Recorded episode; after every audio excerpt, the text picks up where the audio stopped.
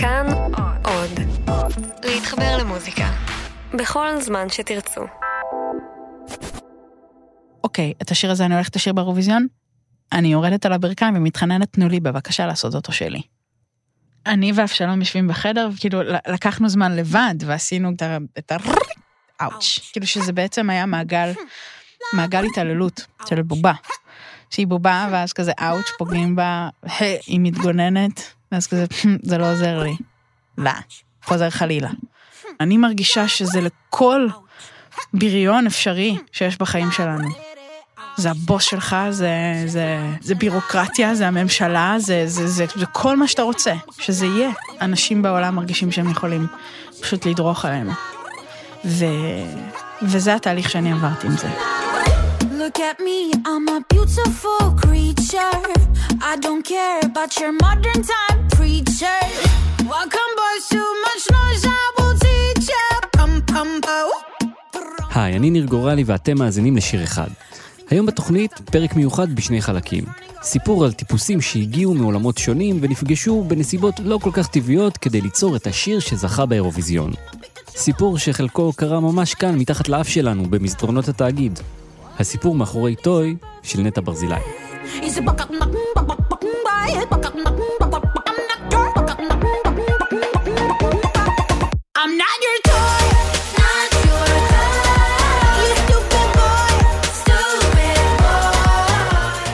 הסיפור מתחיל בשנת 2011 במפגש בין נערה אחת לצעצוע אחד. עד גיל 18 רציתי להיות זמרת סול, וכולם אמרו לי, את זמרת סול, ואז כאילו, זה נורא התאים לגודל שלי ולביג מאמאיות, והייתי כאילו נורא נורא שם בזהות המוזיקלית שלי. זו כמובן נטע ברזילי. זה היה כאילו נורא מתבקש, כאילו הייתי ילדה שמנה שהסתירה את עצמה בבגדים שחורים, אבל תכלס כאילו אני נורא ילדה שאוהבת פופ. שכשהיא מדלגת אז יכול באמת איך היא מופיעה ורוקדת עם, עם רקדניות. הייתה פה אי הלימה נורא נורא גדולה בין, בין הציפייה של החברה אליי לבין מה, ש, לבין מה שבאמת הייתי. כשהייתה בת 18 היא חוותה הערה.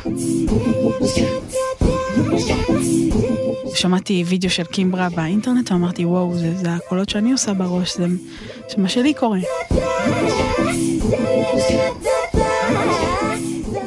סבא שלי נפטר, והוא הוריש לכל נכד, כאילו, לא היה לו הרבה.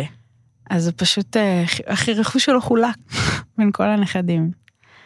ויצא שקיבלתי 1,500 שקל. וקניתי את הלופר שראיתי של קימברה. פשוט קניתי לופר, ו... ונגעתי בו בערך פעם אחת. ונבהלתי מכמה עבודה זה מצריך, וממה יכול להיות. אם אני, כנראה, אם אני אעבוד ממש קשה בזה, אמרתי, אין מצב, אני עוד לא מוכנה. ולא נגעתי בו ארבע שנים. אבל היא לא הפסיקה לשיר.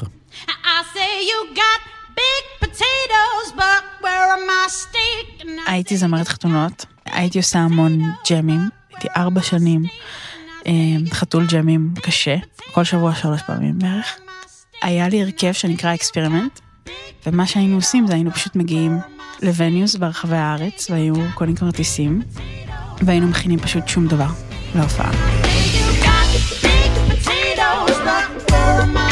למדתי כמה טוב לי בעולם, בעולם של ליטור, בעולם שאני לא צריכה לתכנן שום דבר בראש, בעולם שאני פשוט באה עם הלב שלי ושופכת אותו על הקהל, אינטראקציה עם קהל, התאהבתי בזה. אה, לא התפרנסתי מזה, בעיקר שילמו לי בבירה. השמועה על הכישרון של נטע מתפשטת, ומגיעה גם למלהקים של תוכניות ריאליטי שמתחילים לחזר אחריה. קיבלתי כל שנה פנייה. כוכב נולד, The Voice, The X Factor. היה איזשהו שלב, כשהייתי בצבא, כשהייתי בת 19, שהצליחו למשוך אותי, ובאתי באמת ל... לאודישן, ובאתי עם גיטרה, ואני אני ידעתי באיזשהו מקום שעד שעוד אין לי את החברה, אין לי את המוצר, אני לא יכולה לעשות אקזיט. אני פשוט לא יכולה לבזבז את ה ticket הזה, זה ticket של one time. ואז הגיע רעיון. היא נזכרה בצעצוע ששכחה בארון. הלופר, שקנתה בגיל 18. כשאני עושה את זה, אז אני מרגישה שאני כמו ערוץ. ערוץ מהשמיים לפה. כשאני פותחת את הפה, אני מרגישה שזה פשוט לא קשור אליי בכלל. אני, אני channeling something else. ואז נהייתי בליהוק האיפסטרי של סצנת האוונגרד. ב-2016, בשיאה של התקופה ההיא, היא פגשה מוזיקאי בן 24 בשם אבשלום אריאל. עבדתי על פרויקט בשם ריצה, שזה לא פופ ולא מיינסטרים ולא שום דבר, אלא יצירה שמבוססת על סיפור של ס. יזהר. זה היה כאילו די גרנדיוזי ומאוד מאוד ניסיוני. יצירת אוונגרד שכתובה על 14 נגנים והיא בלתי שמיעה לאוזן בלתי מזוינת. חיפשתי המון זמרות, איזה חודשיים, משהו כזה, ואז מישהי שאני מכיר שלחה לי סרטון של נטע במועדון, אה, סרטון אייפון, אפילו יותר גרוע מהאייפון, משהו ממש ממש באיכות גרועה. אה, ובסרטון הזה רואים את נטע במועדון אה, חשוך כזה, עשר שניות, צורחת. כאילו עושה מין צרחות מטורפות כאלה, כאילו מאלתרת, זה היה ברור שהיא, שהיא, שהיא באלתור. ואחרי המון המון חודשים שחיפשתי את הזמרת הזאת, אז אמרתי לעצמי, אוקיי, יש פה עם מישהי שאפשר לעבוד איתה, סוף סוף, כי היא נשמעה פסיכית והיא נשמעה שיש לה גרוב מטורף, היא מוזיקלית בטירוף, דברים שבחורה הזאת מוציאה מעצמה הם, הם דברים לא סבירים. זה, זה בלתי שמיע. אני למדתי כל כך הרבה מזה, למדתי כל כך הרבה מזה, אבל בעיקר כאילו אם תדליק את זה, פשוט שומעים אותי צורחת.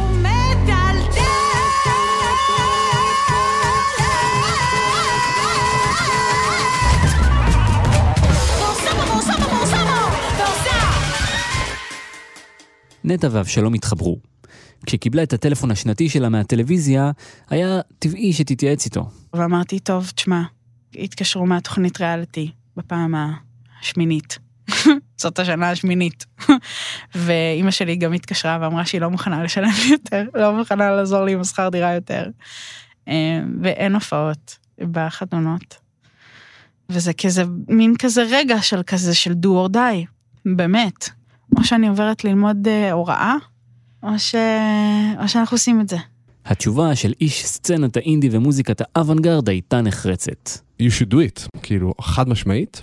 אמרתי לה באופן מיידי זה שהיא היחידה שאני מכיר שצריכה ללכת לכוכב הבא, כי היא תזכה, ואז היא תזכה באירוויזיון. זאת אומרת, במקום אה, להיות אה, מסע של השפלה ואכזבה, זה יממש, הפורמט יממש את עצמו. וזה היה לי ברור בגלל שגם בגלל הייחודיות המטורפת שלה, גם בגלל שהיא באמת פרפורמרית שובת לב וכל כך מובן מאליו שהיא יודעת uh, להחזיק מסך, וגם בגלל שהיא פיקס לאירוויזיון, זאת אומרת, היא אייקון, מיידי. אני תמיד הייתי הנישה, אני תמיד הייתי במרתפים התל אביביים. לא חשבתי שאני יכולה לעשות את זה ככה, מיינסטרים. רציתי שישמעו אותי. רציתי שיכירו אותי, רציתי לעבוד במקצוע. בסופו של דבר, בוויז'נים שלי ראיתי את עצמי מופיעה באינדינגב. ראיתי את עצמי, אתה יודע, משתפת פעולה, מתארחת עם הפילהרמונית, עם ה looper, איזה מגניב זה יהיה, כאילו כזה. זה מה שראיתי את עצמי עושה. אבל היא כן האמינה שהסטארט-אפ שלה מוכן לאקזיט.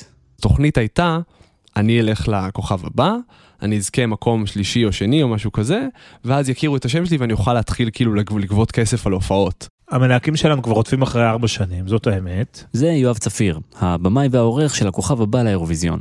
אנחנו תמיד צוחקים עליה שאנחנו הבאנו אותה מהביבים של פלורנטין. אז זה, זה, זה הומור שלנו עם נטע, וזה זה קצת נכון, כי בעצם מישהו ראה אותה באיזה מרתף בפלורנטין, ואמר וואו. והביאו אותה לפגישה והיא לא רצתה לבוא. זה היה לפני ארבע שנים, וגם לפני שלוש שנים ניסו, ולפני שנתיים ניסו. הם לא ויתרו, ובשנת 2017 היא סוף סוף אמרה להם כן והיא הגיעה לפגישה. אבל בתנאים שלה. נכנסתי שם לחדר עם הלופר, והכרחתי את כולם לשים אוזניות. כאילו, באמת, כאילו, הייתי, באתי עם תנאים נורא ברורים. אם אני באה, אז אתם מביאים שש זוגות של אוזניות, ואתם כולכם שמים אותם, ואני כאילו, כזה. היא הגיעה לפגישה, ואמרנו לה, בואי, זה, אנחנו תמיד רוצים אותך, אבל לא הבנו עד כמה היא טובה, ואז היא חיברה את הלופר. אני זוכרת ש... שאני כאילו לקח לי זמן ולא היה להם זמן כאילו לא היה להם סבלנות כל כך שאני אחבר את כל הכבלים שלי ואני מדברת איתם וזה. ואתה יודע אני, אני רועדת אני ממש מפחדת כי זה כל כך ראשוני אתה לא הופעת עם, ה, עם הדבר הזה. ואז היא עשתה בפנינו את האודישן הראשון שלה ממש כפי שהוא היה כי היא הייתה מוכנה לכל דבר. האודישן הראשון שלה שהיא ביצעה את רודבוי של אה, ריאנה. ואני כאילו זוכרת שאני מסתכלת רק על הלופר ואני לא מסתכלת על הפרצופים שלהם בכלל. כאילו כזה עושה את השיר מסיימת מרימה את הראש מתנצלת. כאילו כזה, יש, הייתה התנצלות גם, כאילו של כזה, סליחה, וזה עוד לא מוכן, ואתם עוד לא שומעים את זה, כזה. עפתי אחורה, ואני זוכרת שיואב פשוט הסתכל עליי בשוק. וזה היה המשפט הראשון שלי, אמרתי לה, את יכולה לזכות באירוויזיון.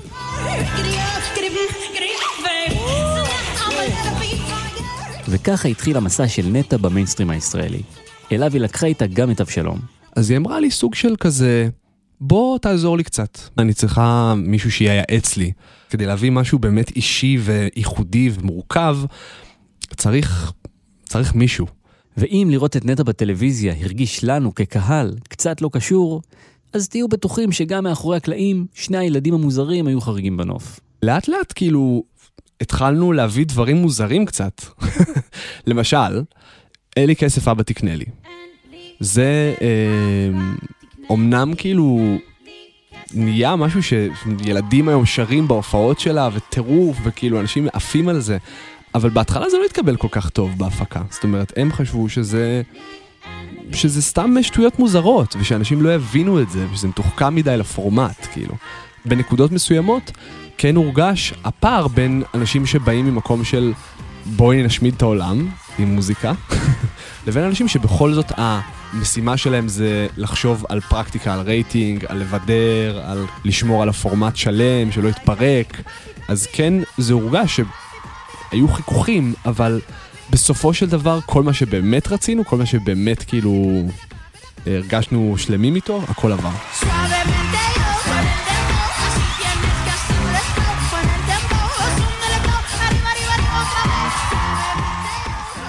פברואר 2018, גמר הכוכב הבא. נטע לא מגיעה אליו כמועמדת מובילה. היו מתמודדים שקיבלו אחוזים יותר גבוהים ממנה כל הזמן, למשל כמו מרגי. מרגי סומן מתחילת העונה כזוכה של העונה על ידי השופטים, אה, ונטע כמיוחדת. זה די הלך לראש חץ הזה של מרגי ונטע, כשברור שמרגי הוא אהוב הקהל, ונטע היא אהובת השופטים, אבל, אבל היא המיוחדת. זאת אומרת, היא לא מיועדת לזכות, היא מעין מקום שני קלאסי, הייתי אומר. וברגע שאתה מבין את זה, שמי ש- שהולך להיות 50-50 בין השופטים לבין עם ישראל, זה ברור שרוב רובם של השופטים יצביעו לנטע, כי הם מוזיקאים, והם מבינים מה יש להם מול העיניים, מבינים שזה משהו מיוחד, מבינים שזה לא קורה כל שנה. ושאולי העם יהיה חצוי בגלל שהיא קצת אה, מוזרה ויכול, וכמובן שבטח שיש אנשים שגם קשה להם עם זה, עם זה שהיא שמנה, וזה דבר אה, שהיה מאוד מבאס ומכוער לגלות, אבל מן הסתם השפיע. שלישיית הגמר. ביצוע אחרון לעונה. ומה נטע בוחרת לשיר?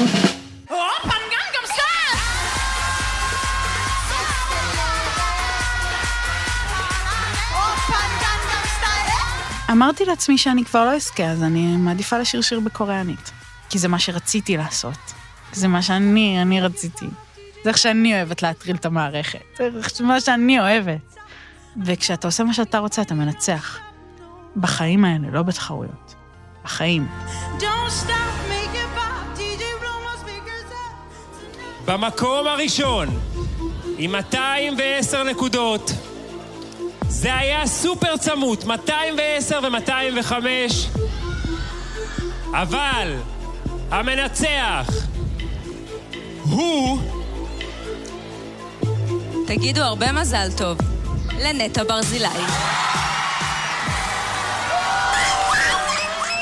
כשהיא זכתה בגמר, המשפט הראשון שאמרתי לה, control, אמיר אוקרייניץ הוא הבמאי המצלמות שלי.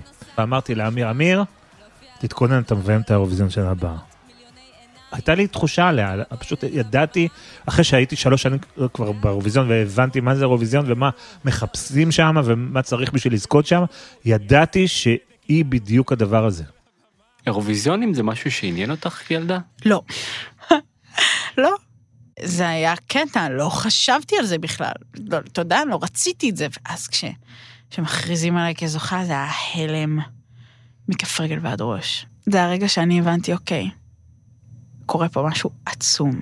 רגע, אבל שנייה, אבל אנחנו, זה אבשלום ונטע מ... ש... שעושים סשנים בבת ים ועושים שטויות וצחוקים, כאילו מה פתאום זה נהיה כזה רציני. ואנחנו מסיימים את הגמר, הוא מסתכל עליי, נטע, את צריכית בכוכב הבא, עוד חמישה ימים, צריך להגיש שיר לאירוויזיון. בואי נילחם על זה, שזה יהיה שיר שלך.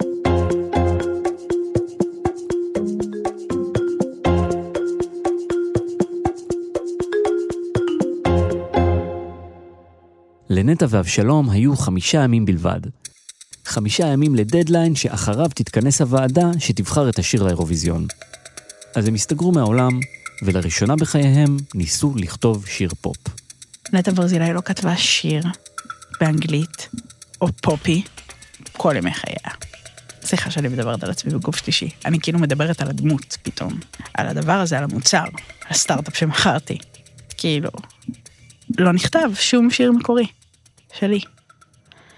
עזבנו הכל, לקחנו חדר במלון, וידעתי שאני רוצה משהו עם המון בטים, כאילו, כי אני מאוד אהבתי את הבני בי. כאילו, שאז התחלתי להיכנס לאירוויזיונים ולחקור טיפה, אמרתי, משהו בבטים האלה עושה כל כך, כל כך טוב. ונכנסנו לשם, ותוך שלושה ימים יצא באסה סבבה. טוב, סבבה.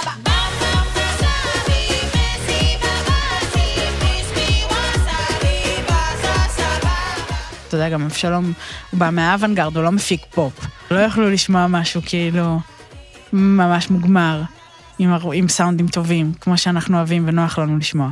היה משהו מאוד ראשוני. ואז בעצם מגיע תהליך בחירת השיר שהוא מאוד לחוץ. אתה מקבל שירים מיוצרים, ואתה צריך לבחור שיר. ונטע לא מעורבת בבחירת השיר.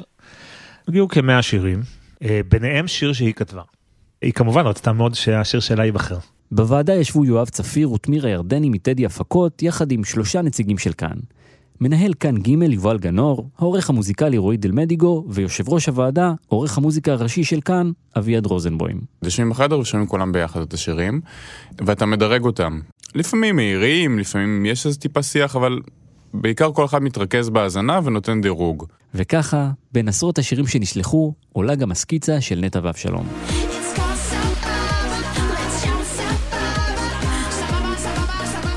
הוועדה שומעת בצורה אנונימית את השירים, אבל היה מאוד קשה לו לזהות שזאת היא שרה, בניגוד לסקיצות אחרות.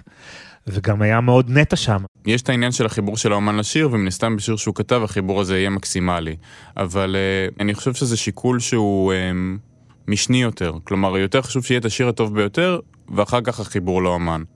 כשאני שומע שיר חדש באופן כללי, אני חייב שזה יעורר בי משהו ויעשה בי משהו. זה, זה המבחן הכי טוב, כי אני בא מתוך איזו אמונה שאם שיר מניע בי משהו רגשית, בסוף הוא יניע בעוד אנשים אחרים. והתחושה הזאת בדיוק עולה בחדר כשנשמעת סקיצה של שיר אחר.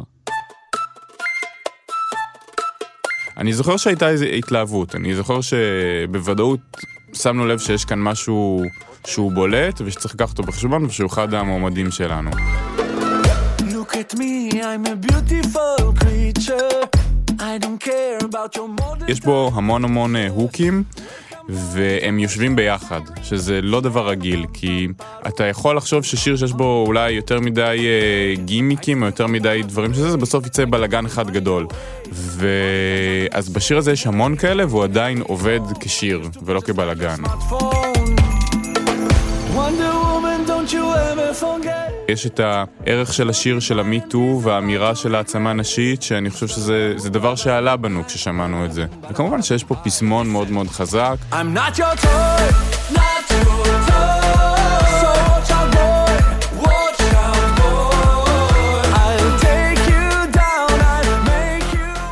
זה היה די ברור מהשמיעה הראשונה שזה השיר לוועדה, לכולם. אחד, פה, זה היה, זה היה פה אחד. לא היה באמת מתחרה לשיר הזה. אתה שמעת ישר משהו שהוא מאוד אירוויזיוני, מאוד תפור לנטע. ובסוף הישיבה, כשמחליטים להעביר את השיר לשלב הבא, הם מסתכלים בקרדיטים ומגלים שאחד היוצרים שחתומים עליו הוא דורון מדלי. בניגוד לנטע ואבשלום, דורון הוא שועל אירוויזיונים ותיק. יצא ככה שנולדתי ב-77, ב-78 זכינו, ב-79 זכינו. אז uh, הכל זולג uh, מאוד uh, לתוך התרבות, זאת אומרת ילדי סוף שנות ה-70 לא יכולים להתעלם מהבני בי והללויה. ואני באמת חושב שהזיכרון הראשון שלי בחיים, הזיכרון המוחשי שאני ממש יכול לחזור אליו, זה שאני בן חמש, רואה את אה, עפרה חזה שרה חי חי חי. זה השיר כמו מאוד אהבתי את המוזיקה, את הקלילות, את הריקודים. אה, הייתי שר ורוקד בבית אה, בלי הפסקה. זאת אומרת, זה היה כזה עולם של פסטיגלים, פסטיבלים וקדם אירוויזיונים. מדלי גדל והשתלב בתעשיית המוזיקה. בעשור הקודם הוא הגשים חלום כשנשלח לביים כמה מהמשלחות הישראליות לאירוויזיון. ובעשור הזה ישראל בקושי מצליחה להגיע למקומות הראשונים. הוא הרגיש שהתחרות השתנתה, אבל ישראל נשארה תקועה מאחור, עם איזושהי ממלכתיות מדומיינת שכבר לא רלוונטית יותר. המהפכה המזרחית אה, בשנים האחרונות אה, אה, כל הזמן מציגה החוצה את הגזענות וההתנשאות שהייתה שלטת על ידי מקבלי ההחלטות וגופי התרבות והממשל בישראל. אנחנו לא, לא נתכחש לדבר הזה, זה קרה, זה היה. ורשות השידור בעיניי הייתה גוף מאוד מאוד מאוד מתנשא על התרבות המזרחית, מאוד. ברמת ההחלטות, ברמת הייצוג בטלוויזיה, ברמת ה... אם כבר מישהו מגיע, אז הוא כזה עלה תאנה נחמד, אבל, אה, אבל ממש לא זה מה שייצג את מדינת ישראל. גם כשהיו הולכים זמרים אה, ים תיכונים ענקיים כמו ליאון ארקיס ושרית חדד, הם לא היו שרים שום דבר אה, בסגנון הזה. באותו הזמן המדינות שהיו זוכות או מגיעות למקומות הגבוהים היו מדינות שהיו מביאות בחזרה את האותנטיות שלהן, באמת. וזה ממש קורה בשנים האחרונות, ממש ממש ממש. השיא היה שבלדת פאדו מפורטוגל זכתה בשנה אה, לפנינו. הגיע הזמן לחזור למשהו שאפשר לשמוע רק מהמדינה שלך. לא.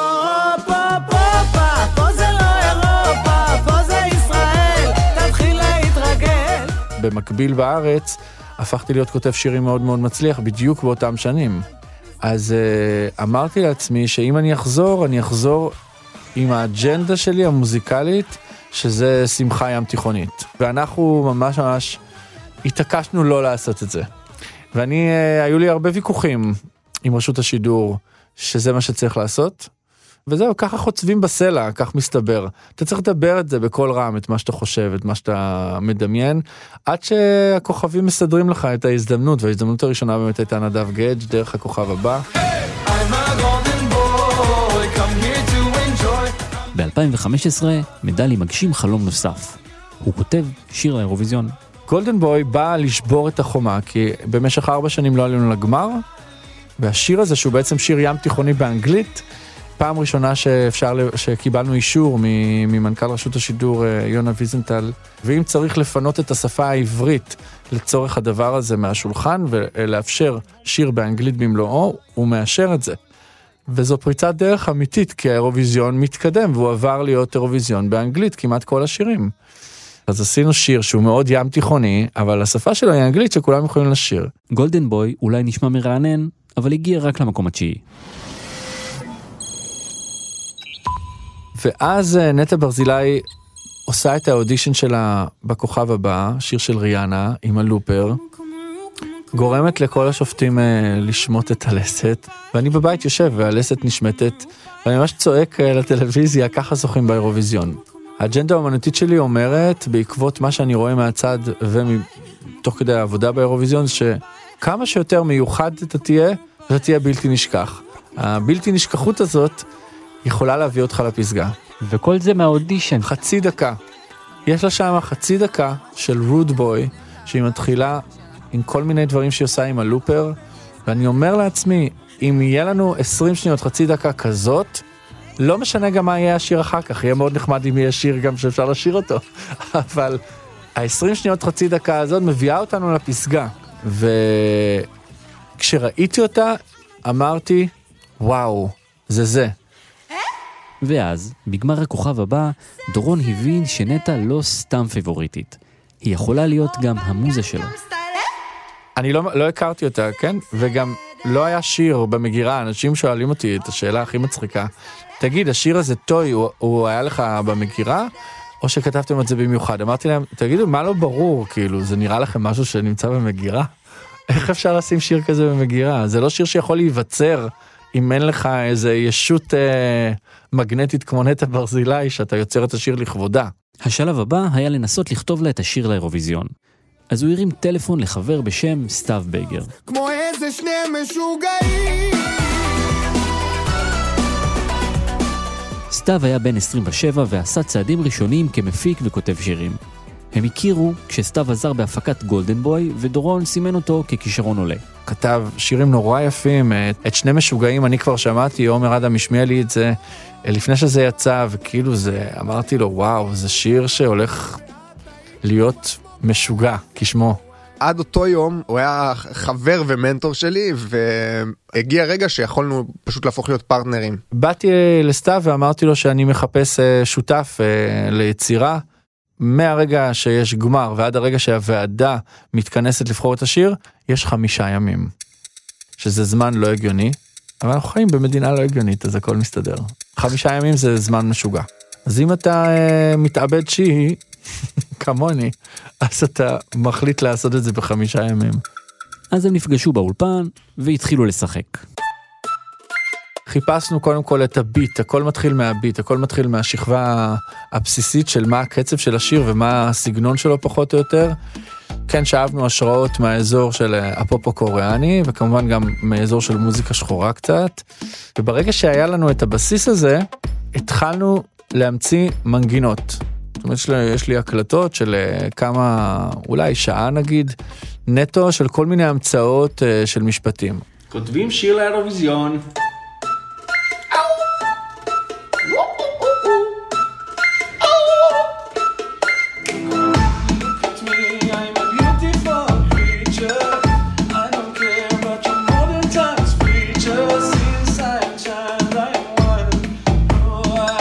נגיד יש קטע שאתה תשמע שסתיו אה, עושה היי, בצ'יקי בוטה טוטי.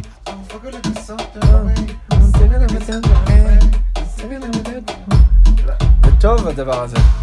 זה שהוא עושה היי ובוחר את הצרה עם, היוד, וזה לא היי, אבל אתה חושבת בתי. אז נמשיך עם זה, עם ההיי, I think you forgot how to play, כאילו נמציא חרוזים כאלה. זה הכל מגיע מג'יבריש.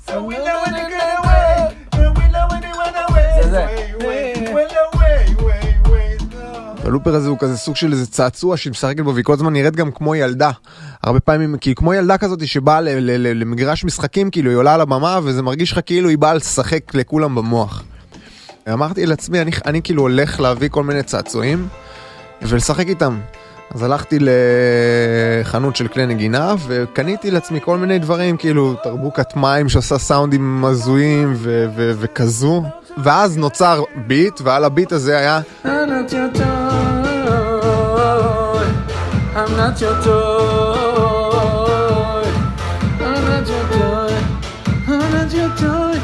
ואז אמרנו בוא נעשה שיר על toys, או toy, או cause you're a toy, I'm not your toy. Oh, watch out, boy. I'm not your toy. תוך כדי שממציאים מנגינות, ממציאים גם ג'יבריש על המנגינה. ומתוך הג'יבריש עולות מילים. באנגלית, בעברית, לא יודע, משהו עולה. ולפעמים זה ממש טוב, אז צריך להשאיר את זה. Look at me, I'm a beautiful creature. I don't care about your modern time preacher. Welcome, boys, too much noise, I will teach you. Pam pam paru. ואת כל זה אנחנו עושים בחמישה ימים. ומביאים זמרת אה, להקליט, זמרת סקיצות. אנחנו לא כל כך מרוצים מהתוצאה וכבר לא נשאר לנו זמן, אז אה, מכיוון שאני שר את כל הסקיצות שלי כל החיים, אז אמרתי, לא משנה, אני אקליט בקול שלי. יש לי את האנרגיה שאני יודע איך לעשות את זה, ואני אייצג נאמנה אותי ואת סתיו, את כוונת המשוררים, מה שנקרא. השיר נשלח לוועדה בעילום שם. אבל לפחות אחד החברים בה, יואב צפיר, לא יכול היה שלא לזהות את הקול של חברו הוותיק מהאירוויזיונים הקודמים. אני נמצא בוועדה, אני זיהיתי את קולו של אה, מדלי, אבל, אה, אבל השיר טוי היה באופן חד משמעי במאות אחוזים יותר טוב משאר השירים. כולם פה רגילים לשחיתות, אבל בסופו של דבר תנסו להאמין שאנשים ממש רוצים שיהיה גם טוב. זאת אומרת, אם יש כזאת מפלצת כישרונית כמו נטע ברזילי, אז נורא בא שהשיר שהיא תיסע איתו יביא את הניצחון. אז זה לא משנה אם מגלים בסוף שאני קשור אליו, כי כאילו כבר היה לי את Golden Boy והיה לי את Made of Stars ועבדתי וטדי הפקות והכל וכאילו כל הסימנים אה, מצביעים על שחיתות אין שום סיכוי שהמצפון של האנשים האלה נקי. אבל עשינו את הדבר הזה וזכינו באירוויזיון זה אמור ללמד משהו את כל רודפי השחיתות למיניהם. להגיד לך שהייתי בטוח בוודאות שזה שיר שלו ושזה, לא. ברור שיש קו משותף בין היצירות של דורון מדלי, וזה אדם שאכל כל כך הרבה לעיתים, ואתה יכול לזהות אולי טבעיית אצבע מסוימת. אה, אני חושב שיש בו גם דברים אחרים, ואני גם חושב ש... זה בי פאר מהשירים הכי טובים שלו, ושוב, אני חושב שיש בו מורכבות פופית מסוימת, שהגיעה לאיזה שיא גם ביצירה שלו בטוי. בסוף הישיבה נבחרים חמישה שירים. טוי, סבבה ועוד שלושה. נטע מאוד מאוד לחצה שזה יהיה השיר שלה, ואני רציתי שנטע תהיה מרוצה מצד אחד, כי היה חשוב לי שהיא תאהב את השיר. אה, יואב צפיר דיבר איתנו ואמר לנו, השיר שלכם אה, התקבל לחמישייה הראשונה. וגם זה בדחיפה שלי ושל תמירה, כי השאר הנציגים בוועדה לא אהבו את זה כל כך. ובשלב הזה נטע ואבשלום נכנסו לחדר ושמעו לראשונה את השירים שנבחרו. זה היה שירים עם אחלה vibe ואופי ועם כן איזשהו עניין, אבל uh, התחושה של שנינו הייתה שאף אחד מהם לא ממש מתאים לנטע, לא באמת מביא את הקטע שלה. וזה כן היה טעון, כאילו זה כן היה, היה בזה משהו קצת uh, קשה בסשן הזה, כי הרגשנו ששלנו הכי טוב בי פאר. זאת אומרת, מבחינתנו זה היה ברור שכאילו, what the fuck, איך אתם מפספסים את השיר ה-obviously הכי טוב כאן. טוי, אין ספק, זה היה להיט ענק. אני הקשבתי לו, זה היה להיט ענק, אבל מה לי ולזה? מה לי וללעיתים? מה- באמת, אתה קולט שהסינגל הראשון שלך הולך להיות זה. בא לך למות. כאילו, איך תתעלה על זה? איך תעשה עוד שירים? איך, איך, איך? זה, זה התו תקן של הקריירה, כאילו, זה. ועובר לך הכל בראש, זמרת של שיר אחד, זמרת של זה, כאילו, עובר לך הכל. אתה מפחד מזה, ברמות. ויש צוות שלם שכאילו הולכת להרוס לנו את הזכייה, איזה שהיא לא רוצה, וזה שהיא כאילו, אתה מבין? אה, fuck. I don't care about your modern time. בפרק הבא, הסיפור של Toy ממשיך להסתבך. כאן מגיעים אה, שני אנשים שהפוטנציאל לפיצוץ הוא אדיר. אתה לא עוצר להגיד מתחברת או לא מתחברת. אז אני מסתכלת על יואב ואני אומרת לו, oh my god, אתה הולך לספר לי משהו ממש נוראי. אז הוא אומר לי, שבי. My Simon says leave me alone. You ride on your white horse back home. You're stupid just like האזנתם לחלק הראשון בפרק המיוחד על השיר Toy של נטע ברזילי. הפקתי את הפרק עם רום אטיק ואסף רפפורט. בצוות חברים גם מאיה קוסובר, תומר מולביטזון ואייל שינדלר. תודה מיוחדת גם לסיון יאנג. אני ניר גורלי, ניפגש בפרק הבא. I'm not your toy, not your toy.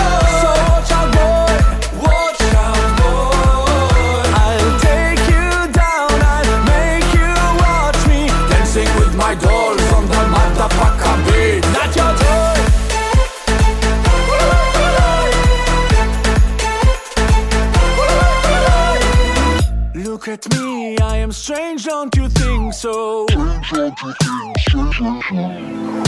Shake! When